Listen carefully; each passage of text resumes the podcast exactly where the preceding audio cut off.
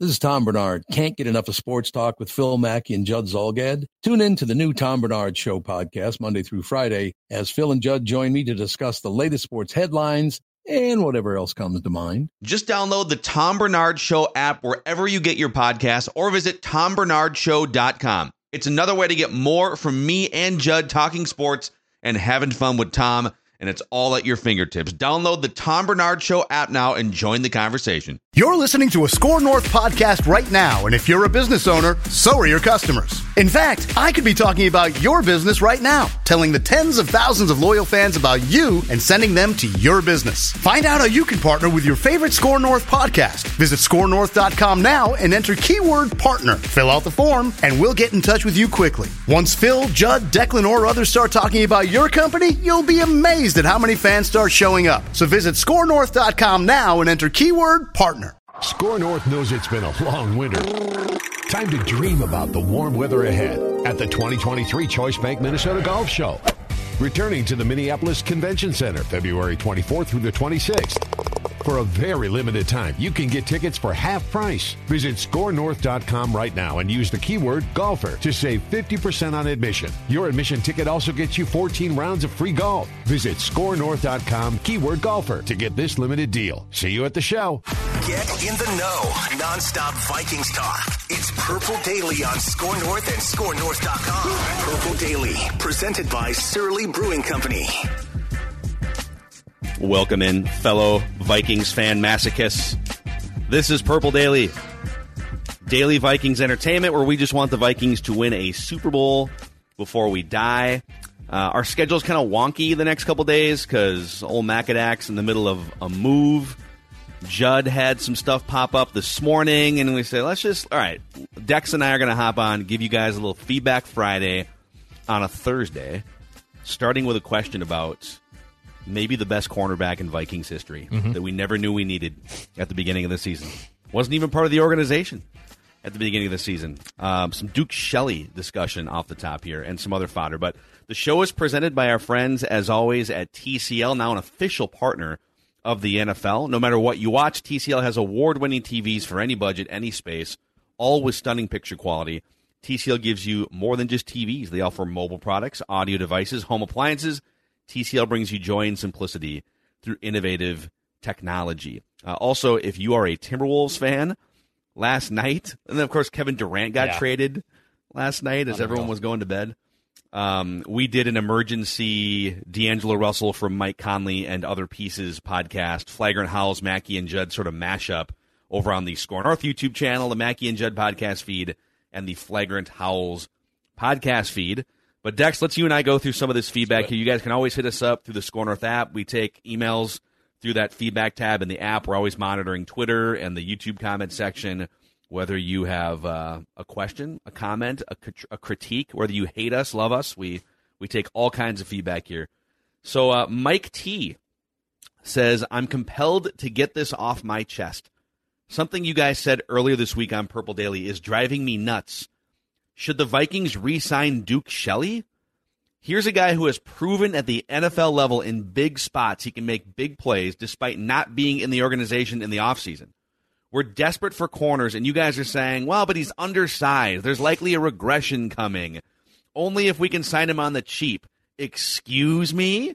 this guy's inevitable regression is a theory, the same way Cousins can win a Super Bowl is a theory. In fact, Shelley has in the game measurables which are more important than, say, combine measurables. Shelley is a free agent. The Vikings uh, are actually going to, if they don't re-sign Shelley, Patrick Peterson, and Chandon Sullivan, going to lose uh, their three starting cornerbacks from the end of the season. But Dex, what is your? Um, I guess if if there was an Underdog Fantasy, like an over or under, are you? What is your faith in Duke Shelley if they were to bring him back, continuing to play at the level that he played like the last two months of the season? I mean, he was insanely good for them, and everything kind of clicked. At least everyone noticed him in the Buffalo game, obviously, when he made that big time pass deflection uh, in the end zone. I believe that would have uh, potentially tied the game for them in that crazy back and forth game. But then afterwards, I mean, he was he was pretty damn good. Um, op- uh, opponents only completed 45% of their passes against Duke Shelley. Uh, he's extremely undersized, and I think that's what is concerning because a cornerback being five foot nine with cleats on, if you will. I mean, I, check in at five nine, so obviously, is, he, is that how that works? Like he's listed at five nine. Does he get to measure himself with with like the long cleats you would wear at Soldier Field. I know. Uh, so he's uh, really like five foot two, but he wore the long cleats on the day of the measurement. I know Doogie once said on a scoop session that he said five nine is pushing it. He said, and, and Doogie's not a taller guy like us either. So he said, if I'm about eye level with him without his cleats on, I mean that five nine's pushing it there. But look, he has figured out a way to still be a pretty successful cornerback. Look, you're not going to go out and, and give him a humongous contract. Is he worth bringing back? 100%. Um, they're so starved for cornerback play right now. They're looking for anything that is somewhat of consistent. You have to do it. And even though the sample size of you know a, a 55 passer rating against, and he was able to shut down guys for the most part. The only game he really got torched was the uh, Patriots game on Thanksgiving night last season. I think you bring this guy back. I, I, and, and to be honest, he's not going to play hardball. He's not going to say just because I played really well in these eight games that I was active in and I played well that you need to give me a, a big deal. I think they both can reach a, side that is a pretty reasonable contract, and he's a, a, solid building block here, in my opinion, to to take a flyer on. Yeah, I'm kind of curious. Like, is he going to play hardball? Is he going to like what? What is his approach going to be with the Vikings, or is it going to be? So, so this is crazy. I was just I just found this on Pro Football Focus. So, of the let's see here, how many qualified cornerbacks? Looks like about a hundred Oh my gosh. Okay, of the 136 qualified cornerbacks, man coverage grade. Now, this is what Brian Flores wants to do a lot more of. The Vikings played mostly zone coverage on the back end, playing off the line of scrimmage, keep everything in front of you, even though that didn't really work. And Brian Flores is going to come in much more aggressive. He's going to leave cornerbacks on the outside on an island, cover zero, cover one. So you need guys that can hold their own in man coverage. Here are the uh, Pro Football Focus top graded cornerbacks in man coverage last year. Number one, Marlon Humphrey for Baltimore. Number two, Duke Shelley, Minnesota Vikings. Ahead of Sauce Gardner, Patrick Surtain, Stephon Gilmore, and uh, Marco Wilson. So he had an 84.5 grade in man coverage out of 100.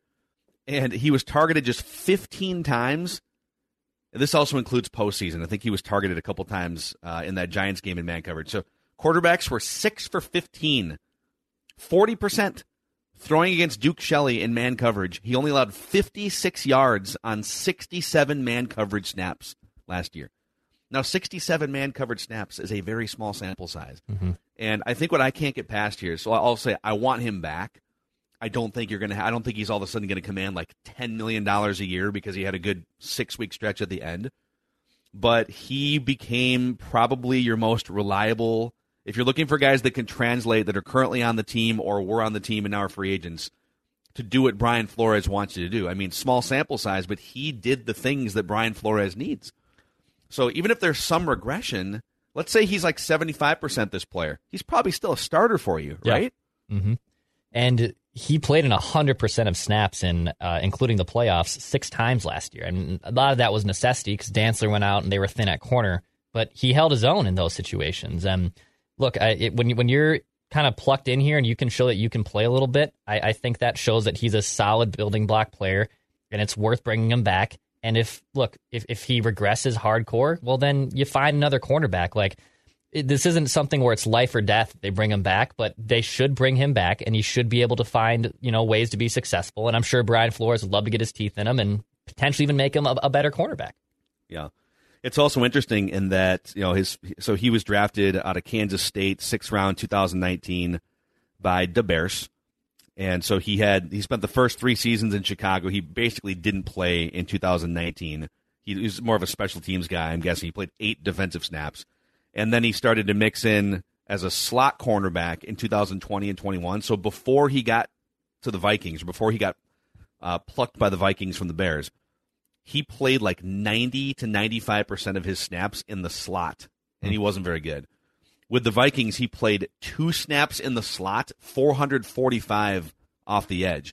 But I think again, what's hard when you know, just to go back to the emailer here, measurables, measurables. I agree. I'll I'll trust how you actually play on an NFL field more than I trust necessarily the measurables. But you know, five foot nine, maybe with cleats on, and 180, 185 pounds, does that eventually get exploited once teams have more tape on him, et cetera? So if he's going to regress, I think the question is, does he go back to being a practice squad caliber guy that you're just using in emergencies? Um, or does he regress to the point like where you can still start him and play him at a high level? So I guess my my rambling point here is I want Duke Shelley back. If he's gonna if we're if the Vikings are gonna get in some bidding war for his services because you know there's other teams that want him, I don't know how high I'm willing to push that. Like I'd probably just rather go get a six foot established 26 year old cornerback, and there's a few of those guys in free agency. So if I can get him at a discount, I'm in.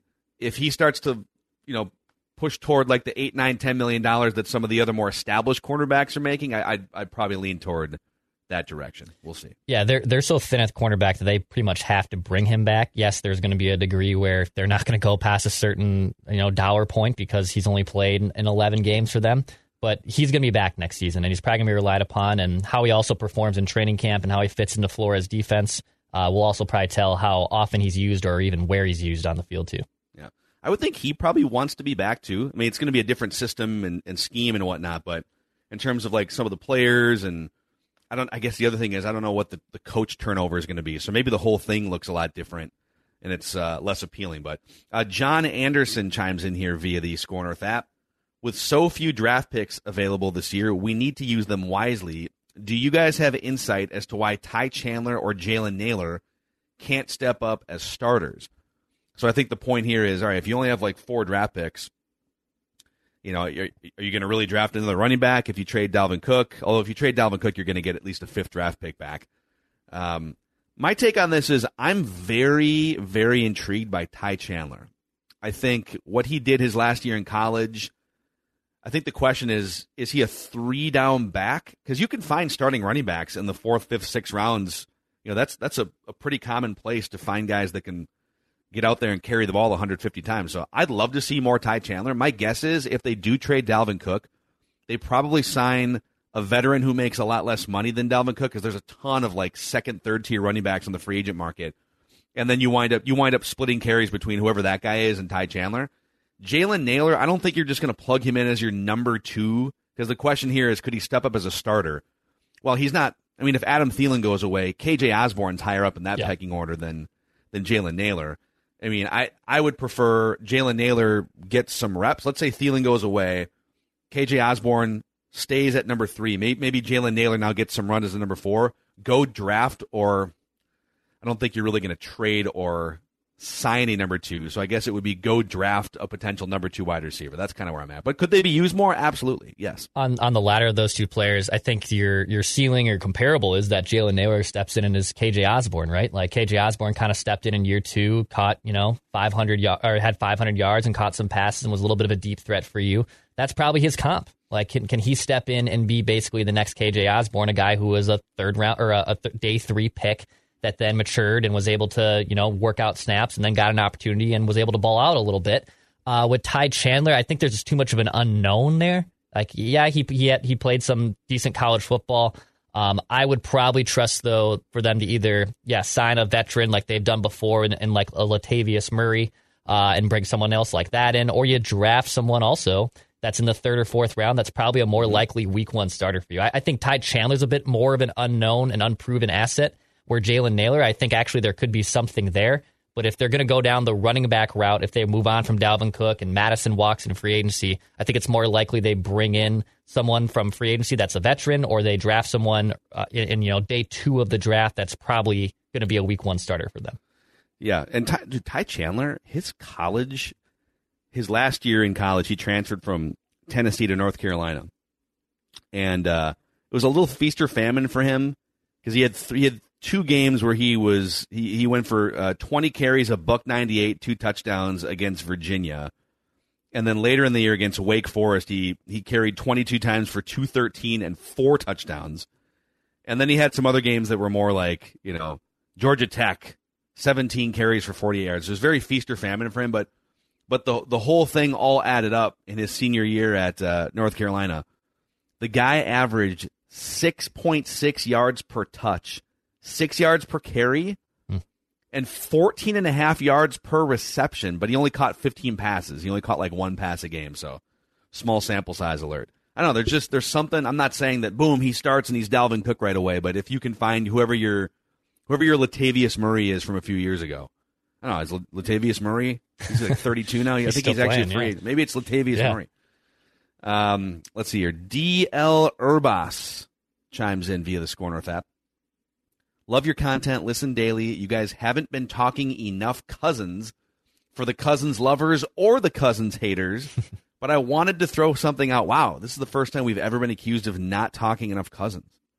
When's the last time, Declan, we talked cousins like like more than just a passing mention on an episode? Uh, I I think we did a feedback Friday two Fridays ago. I think that might have been the last time when we were talking about uh, the future of his contract and you know would would, you, would he sign a long term deal because it would spread out the cap hits. It's probably been a couple weeks. It's been a little bit. well, bit. when was the 49ers trade the controversial? oh, uh, yes, that would have been right the day after the championship game. So that would have been a, Like a week, week and a half ago. Monday, week and a half ago, yeah, about ten days ago.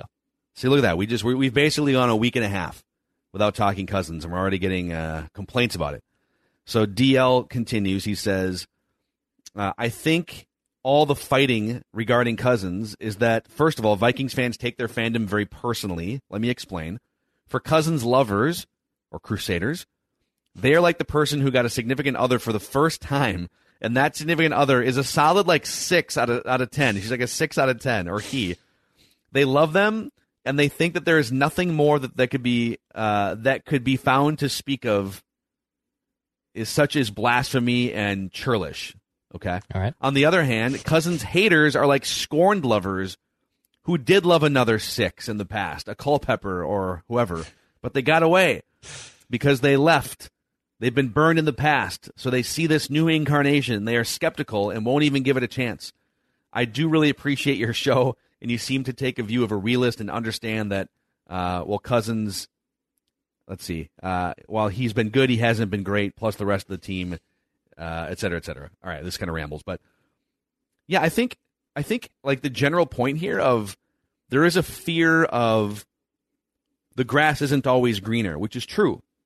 But I think the mistake people fall into is they just look at the quarterback in a vacuum and they say, well, because the argument that I get back when I talk about roster construction, and it's not as much about Kirk is garbage because no one's saying that. It's about is Kirk good enough to make that high of a percentage of the cap to build a team around him?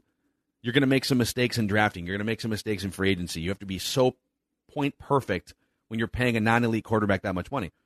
And so I look at it more as like a roster construction thing. That's why I bring up Christian Ponder from 10 years ago. He was actually garbage, but because he wasn't making any money, you could afford to pay Adrian Peterson a boatload, and you could afford to pay. I, I, I'd have to go back and look at the roster: Brian Robison, you know, Antoine Winfield, all these guys. And so your roster around him was good enough to drag him to like 10 or 11 wins in the playoffs. There's a bunch of ways to go about you know, getting bounced in the first round of the playoffs, and the Vikings have just sort of found a new way. The last five years, it's like, all right, he's one of the best quarterbacks in Vikings history, but that's not really the bar we're looking. Like that's a pretty low bar. The the Yeah. one of the best quarterbacks in Vikings history. Okay, Fran Tarkenton. If you want to include like the one year of Brett Favre, Tommy Kramer, is he one of the best quarterbacks in the NFL? And where does he rank among those guys relative to value and and pay scale? So I think Cousins Cousins defenders are defending the player, rightfully so, because he's a good quarterback. He's one of the mm-hmm. twelve to fifteen best in the world. And the Cousins haters, if you will, aren't hating on him as much. They're we're we're poking the fourth down and eight, throwing for three yards. Like we're definitely poking at it. Um, but it's more about how can the team be better. It's not necessarily a linear progression from Cousins to a better quarterback. It's how can the whole team be better and build a championship contender going forward. So Cousins to me is like a like. All right, I I, just, I recently in the last two months opened up an investment account, right? So like I, I got investments that you know it, that some are in stock, some are in bonds, Look some are being in an foreign. adult. I know, investing my money, Adulting. and uh, and what I realized was, man, when I made my first like investment scale here, I had a lot of my percentage of my investment in bonds, and bonds are safe, right? Like bonds are a safe bet. It's a safe bet because it, it's it's not really volatile. It's going to be it's the floor and ceiling of the high and low is going to be in, in the similar vein. But also, if I'm going to put a large chunk of my money in bonds, well, I'm not going to see a lot of lo- I'm not going to see a lot of short term growth. It's going to take a while to really see Well, a lot of growth also- in the bond. You also, knock on wood, hopefully, have like 50 years of life left. And so you can Right. afford to take some risks. I you don't have much to lose Right. in the short term because you have plenty of time to make it up, which is like the Vikings. The Vikings have never won a Super Bowl before. Mm-hmm. So, well, but like, oh my God, what if we, what, what's there to lose? They've done Yeah. everything in franchise history. Their, their plan should be do whatever it takes to win a Super Bowl, not clutch. Oh, but we've got the 11th best quarterback and our team is Right. pretty good. Like we get to the playoffs. You have like, what do you really have to lose if you're the Vikings? And I think that's where the the point of the bonds I'm trying to make is it feels like we're putting too much stock into the bonds. Like Cousins is a bond. He's a bond. Cousins is a bond. He's a yes. bond, and and they're putting too much of their money and their capital and their investments in bonds, which is Trey a Lance is a is a is a startup company Yeah. that you could maybe get burned on. And that's okay. You, take, you accept the volatility risk there, and because there's a risk reward, but that that's that's what it reminds me of. It, it Cousins is a bond, but you're putting way too much stock of your portfolio into the bond. Take some of that out, and then you can build something, and you might be able to get a little bit more volatile, a little more risk and factor. That's okay because it could be an epic payday for you. Patrick Mahomes is like Apple in 1983 or something. If you if you got in on that, if you're the Chiefs. Um, speaking of Cousins, by the way, so you know, in an effort the last couple months to bring everyone together here, which is what we ultimately sometimes we're divisive, but we're all here for the same reason, which is we want the Vikings to win a Super Bowl. Um, we're bringing the Cousins Crusaders and the Cousins haters, if you will, together for a good cause. He had eight fourth quarter comebacks this year. Uh, he had uh, just a wonderful stretch of fourth quarter play. So wherever you fall on the spectrum of of Cousins opinions, we are asking people on behalf of the Cousins Crusaders, the crazy Canadian Cousins Crusaders specifically of Purple Daily, to go to kirkcousins.org and uh, kick a donation over to his charity. Five bucks, fifty bucks, whatever it is. We're trying to do some good here. Uh, and in the in the comments of your donation, you can just put that you're one of the Cousins Crusaders of Purple Daily, so they know where it's coming from. Uh, also, a shout out to our friends over at Federated Mutual Insurance Company. They've been helping businesses much like a great, well oiled, competent offensive line for over a hundred years. You know, owning a business can have highs, lows. It's uh, it's just a constant flow of waves. And Federated is here to ride those waves with you with a guiding hand, helping you navigate uh, the waters of running a business. Federatedinsurance.com to find out more about the resources and people that they can provide for you. And remember, at Federated, it's our business to protect yours. All right, Chad from Virginia. Been a listener for just over three years now. Love the content. I've read in a few places someone like Keenan Allen could be cut by the Chargers. Is he someone that the Vikings could afford in free agency? And do you guys think he could pair up with Justin Jefferson? So this is an interesting one. Um, my first instinct is that the Vikings should. It would be such a win now move to try and just bring Keenan Allen in. Like for me, if if I'm thinking about the Vikings replacing Adam Thielen with another wide receiver, I would prefer they draft someone in the first or third round. Probably the first round. I actually I would love to see the Vikings draft a wide receiver. Like if a Jordan Addison falls, go get another explosive piece to this offensive puzzle. I know a lot of people are going to yell, "Well, wait a second. Their def- their offense is fine. The defense is the thing that needs to be fixed." Well, yes, the offense is better than the defense, but Brian Flores comes in. The scheme will boost the defense. Getting the aging old linebackers out will boost the defense. I think without doing anything else, and just like you know, maybe you sign a a guy that's younger and more spry in free agency to play linebacker or something. I think your defense with Flores and getting younger and faster, Asamoah starting, I think you go from 31st to like 24th or something. I'm interested in taking the eighth ranked points per game offense and making it elite. Because if you, like, what is the thing that you can hang your hat on? Is it is it okay? We got the defense up to 18th and the offense is 9th. Well, you're probably going to lose in the first round again. Yeah.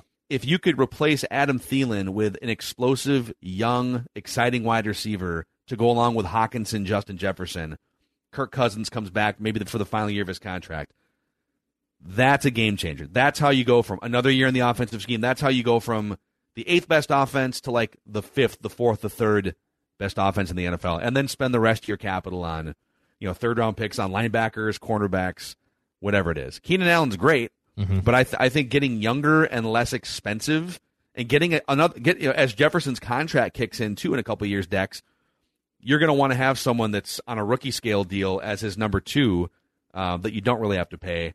Keenan Allen would be a nice little one or two year like stopgap, but it doesn't solve your long term number two wide receiver conundrum right now. Yeah, I, Keenan Allen's awesome. Man. He's legit one of my favorite receivers in the NFL. But he is going. He's thirty, going on thirty-one. Last year, kind of came down the earth after only playing in ten games a bit. Um, he's been a Pro Bowler, multiple time, multiple time Pro Bowler guy. But I mean, the Vikings offense is mostly established here. Like, could they add a Keenan Allen? Could that be like more fun on paper? Oh my gosh, yeah, totally could but I think he's probably going to ask for a lot of money, and I'd rather them probably take a chance on a wide receiver early than spend a lot of money on Keenan Allen. Now, if it's a one year deal, you know, I'm, I'm usually in the camp of there's no such thing as a bad one year deal. That's a different story. But they, they need to rebuild the defense, and I don't think it, it would make a lot of sense once the free agency window opens and if Keenan Allen is indeed cut, that you're spending a lot of your focus and time – trying to get Keenan Allen when you need to basically overhaul that defense and get some type of building blocks to help Brian Flores and help the defense turn around. Love Keenan Allen, and it's a pipe dream a little bit, but I'd rather them focus on other needs. I actually think too. I almost feel like so. Keenan Allen, even at age 31, is better than KJ Osborn, but I almost feel like their skill sets at this point in their careers are sort of duplicates. The KJ Osborn's a rock solid intermediate uh, in terms of like where he catches passes, an intermediate level receiver. Keenan Allen last year with the Chargers, and maybe some of this is scheme, maybe some of it's play design, but two thirds of his receptions and targets came either behind the line of scrimmage or within 10 yards of the line of scrimmage. The Vikings are looking for someone as a home run threat, potentially, someone that can go down the field. I mean, they didn't really have, outside of a couple KJ Osborn catches here and there, Justin Jefferson was really the only threat beyond 20 yards in the air that was going to do something of substance. Uh, Keenan Allen last year was only targeted 12 times on passes beyond 20 yards in the air and only caught five passes beyond 20 yards in the air. So, um, in fairness, he did miss a chunk of games. Um, he only played like 600 snaps, so maybe he would have had, you know, nine or 10 deep catches if he plays the full season but he's also on the wrong side of 30, like you said. So, what if the Vikings made a move for Keenan Allen? Would I crucify them? No, he's a really good player. Mm-hmm. But uh, I'd rather see the the the next generation, someone who's 10 years younger. Uh, Hollywood J8. Phil Mackey is a fat clown. wow. Just doink the clown. Yeah, it's awfully mean. That's really mean. Oh, I'm not fat. That's a mean spirited comment. Uh, Fani says, with Brian Flores as the defensive coordinator, are we finally going to see the illusion of complexity on defense that was talked about during KOC's press conference? Well, if you guys get a chance, we and we mentioned this the day after Brian Flores was hired. There are a ton of great YouTube videos. You can just go like people breaking down, you know, all 22 film of what he tries to do on defense. It reminds me a little when the Vikings went from that Leslie Frazier sort of cover to a yeah. little bit of a, like a 4-3 shell defense in 2000 what 12 13 and then Mike Zimmer comes along and he's the double A gap confusion guy. and how many times Dex did you watch a Vikings game especially like early when when the Vikings had young Eric Kendricks and and young Harrison Smith and these guys like you'd watch a Vikings defensive, like a third down stand, third down and seven, and they would literally have everyone up on the line of scrimmage, press man coverage, and you didn't know who was going to drop back, you didn't know who was going to blitz. They were just creating chaos for the for the offensive linemen. That's what Brian Flores loves to do with his with his three four base. Is all right. We're going to make it look like it's cover zero, cover one. Everyone's on the line of scrimmage. We might send seven. We might bail everyone you you you have no idea what we're going to do, but we're gonna we're gonna make it very confusing and rely on the youth and the speed to get back into position once the ball snaps. So y- the answer is yes. He's going to create the illusion of complexity on defense if he if he does what he did in Miami, anyways. I loved uh, when Zimmer's defense was at its peak, and you obviously turned things around because up until that piece of my Vikings fandom, if you will. The Vikings have never been known for having a, a, a, just a shut down defense. They had pieces on defense that were always really good. They had great pass rushers. They had some great cornerbacks, right? They had some really good linebackers, but they never had a full unit that was going to stop you and get a big stop when you needed it on third down. I remember there were so many times during that 15 to 17 run of Mike Zimmer peak football where the offense was on the field and it didn't matter if it was Aaron Rodgers or some slappy. You had a pretty good trust that they're going to get a stop here. And that, that feeling has now been fleeted because of the last three years, the defense has been so bad. But I, am curious if Brian Flores comes in, if we can have some of that peace of mind again of they can get a stop here. It's not just they need a stop. No, yes. they're going to get a stop. Uh, that was what was so awesome to watch with Zimmer's defense when it was at its peak with such great players. And if Flores can obviously kind of change some of that culture and bring that illusion of complexity where he's rushing safeties a ton or blitzing safeties a ton and figuring out ways to confuse the defense, that I'm all for it. It felt like too like those two Giants games, especially the playoff game. All right, third down and eight, whatever, third down and five. Maybe the Vikings will do a good job in coverage, but the middle of the field is just going to be wide open, and Daniel Jones is going to run for 15 yards. You're right. There was there was a few years there during the Mike Zimmer era where especially home games. You know, the the crowd's going crazy. ACDC is blaring. uh, the the horns are blowing, and it felt like the offense is screwed. It's third down and eight, and Aaron Rodgers is about to get uh, dumped on his keister. You never really had that feeling last year. Maybe the well, the, I guess the, the first game against the Packers, the the opener in Week One, the defense actually that was like the best defensive performance of the year. Yeah, and I, maybe it was just week one is so weird in the NFL. And plus, Aaron Rodgers just like doesn't do anything with his team in the offseason. He like shows up for training camp after, you know, whatever uh, self discovery venture he went on. And so Aaron wasn't really clicking with the young wide receivers yet. Um, but after that game, it just felt like, yeah, as a fan, you're watching just thinking there's third and 12 and there's no chance they yeah. make a stop here. Tim Hoover chimes in via the SKOR North app. Flores has a proven track record of fixing a dumpster fire defense with Miami, where Ejiro Evero was a defensive coordinator for one year, inheriting a top five defense from Fangio in Denver. Give me Flores all day. I'm happy Evero went to the Panthers. In my eyes, he is still unproven for what the Vikings defense needs. Yeah, I think I agree here, Dex, that after letting this simmer for a while, I, I mean, Evero, I think, was the Vikings' top choice because he has a longtime connection with both Kevin O'Connell and with uh, with Kwesi in his career. But but really, like Flores is the one that has like that Miami defense. We talked about that a couple days ago. A Bunch of 24, 25 year old dudes that he inherited. And there was some talent. Like Xavier Howard was one of the starting cornerbacks. I'm, I'm not saying it was just like a bunch of practice squad guys.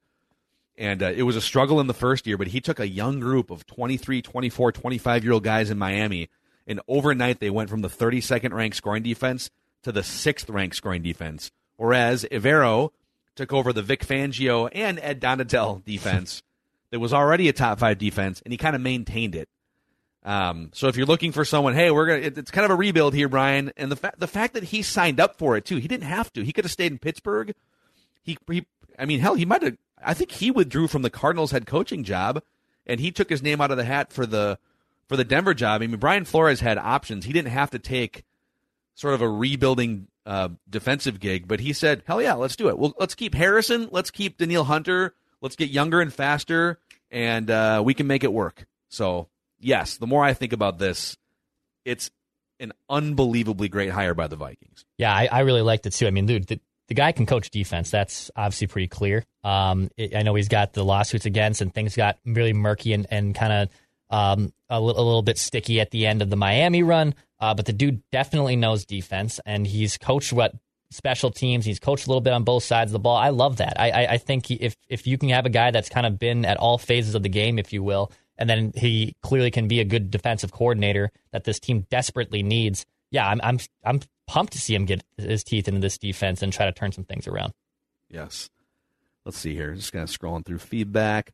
Elliot Hicks Love hearing your guys' takes on the outlook of the defense with Flores taking over, but it's hard to be in on the idea of Danielle Hunter sticking around just because he has been a good rusher.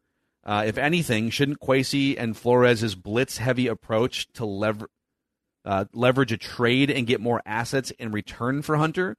we've agreed that 28 to 29 years old is where edge rushers start falling off a cliff. We did an episode on that. We actually did a should they trade Danielle Hunter episode a couple weeks ago. You guys should check out. Uh, so the most important thing the Vikings should do is look to make key age upgrades where they can. It sounds like you guys are just speculating on Hunter's return more than endorsing it, but I'm curious if Flores' hiring has changed your opinions. One thing is for sure the Vikings have not done a very good job of sort of having hard conversations about veteran players and and getting assets for them before they go off the age cliff. In fact, they've kind of done the opposite. They've they've hung on to players beyond the age of 28, 29, 30, 31, 32, 33.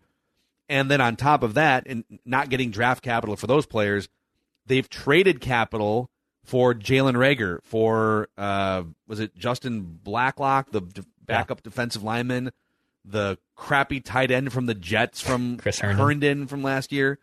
Um, I mean, hell, they traded a second round pick a couple years ago for Yannick Ngakoue, and then mm-hmm. turned around and traded him for fifty cents on the dollar.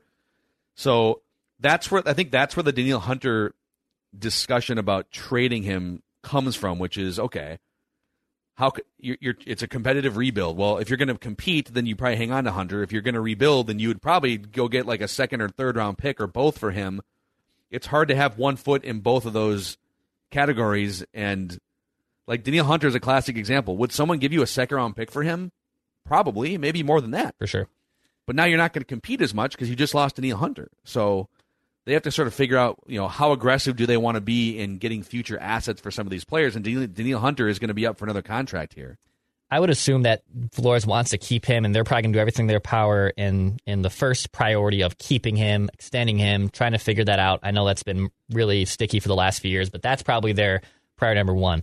Priority two is obviously trading him because you potentially could get a lot for him, but they have to probably be careful, right? Because if they make it known or if Danielle makes it known that his contract's unhappy and he's going to want out regardless, does that hurt his trade value? Does does a team not want to give up as much because they also have to pay him? So there's like a little bit of an interesting wicket that they got to balance here. But I, I, think in general, Flores would obviously want to keep him. He's the most you know uh, unique piece on that defense and their best piece yeah. on that defense going forward. So priority one's obviously keeping Danielle Hunter, but to be honest, if they could get a haul for him, I wouldn't rule that out and I wouldn't be completely against it either. And the and the other factor here is too, and we sometimes we do like to get into the weeds on this show and talk about like salary cap ramifications. Uh, Nathan chimes in here. Nathan Farah via the SKOR North app and says, "Love what you guys do. I just want to say you keep talking about trading Hunter. The thing is, I don't think you realize is if you trade that contract, it actually costs you more to the cap, um, and and that is partially true.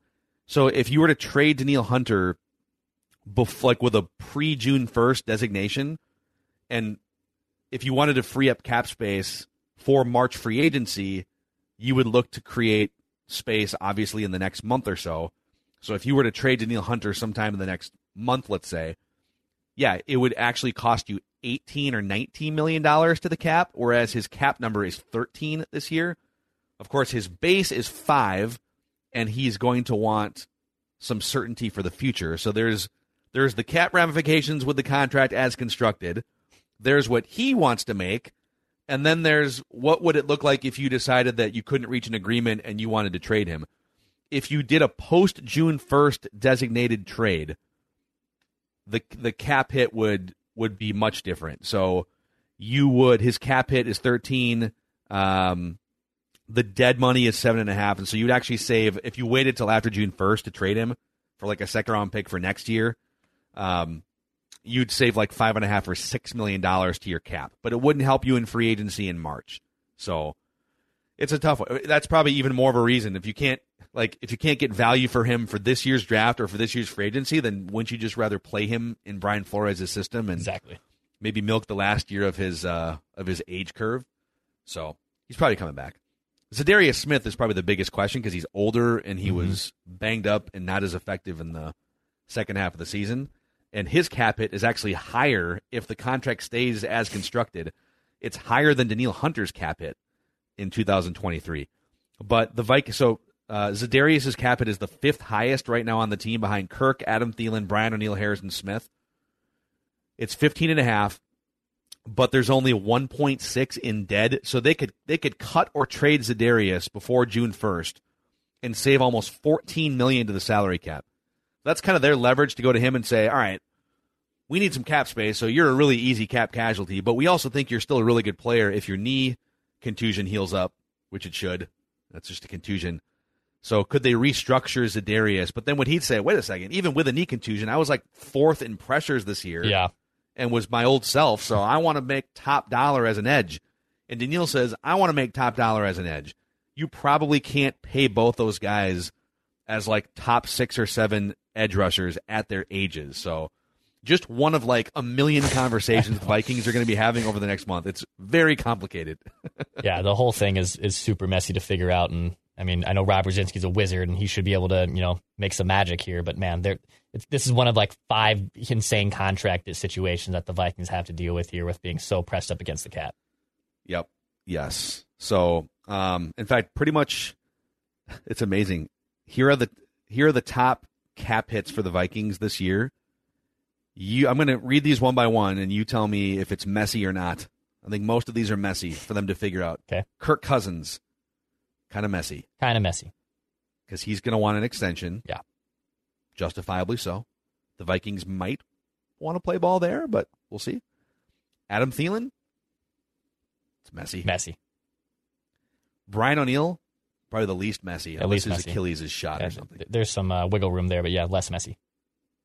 Harrison Smith, a little messy because you, you you can't get you can't do a 19 million dollar cap hit for a 34 year old safety. Za'Darius and Danielle, we went over. Dalvin Cook, that's definitely messy. Messy, a lot of money. They can back. save 11 million dollars to the cap by saying goodbye to him via trade or cut. Uh, Eric Kendricks, that's I don't even know if that's messy. I don't think it's think messy. It's just, I think it's easy. I think yeah, I think you cut him. I think that's pretty easy to do. Yeah, unless somebody wants to trade a fifth round pick, they sure. just need some veteran leadership at linebacker or something. So, anyhow, um, the big game is coming up this weekend. Big game, and I saw you posted on Twitter here that uh, that what's that over under on Jalen Hurts now? That you can just you can just use it as part of a parlay on underdog. It is 0.5 yards total wow. yards. 0.5 total yards here. So actually, I did a little three pick slip. Let's take a let, us take a touchdown for Miles Sanders rushing or receiving, and a, and a Travis Kelce receiving touchdown. And you, you know if Patrick Mahomes and the Chiefs are in the red zone there, you're looking at Travis Kelce. So as long as Jalen Hurts has one total yard, one total yard passing, rushing, even receiving, that first leg of this parlay automatically hits. It's a special going on for new users and current users on Underdog Fantasy. If you are a new user though, you use promo code SKOR S K O R, and they'll match your first deposit up to 100 bucks. With with the big game coming up, I mean, we're, we're talking about some of the best possible slips to bet on all year, right? At the big game. So go to Underdog Fantasy, promo code SKOR, S K O R. They'll match your first deposit up to 100 bucks. Awesome. All right, that's your feedback Friday on a Thursday here on Purple Daily, Daily Vikings Entertainment. Um, 365 days a year, we are your home for reckless Vikings offseason speculation and discussion. So thank you to everyone who has either found us recently or maybe you've been listening or watching for a number of years. We appreciate you. And uh, if you could do us a favor and click the subscribe button and the like button on the Purple Daily YouTube channel and give us a five star rating and a positive review on Apple Podcasts, it helps spread the word about this Vikings fan community you guys are helping us build. We'll see you tomorrow on Purple Daily.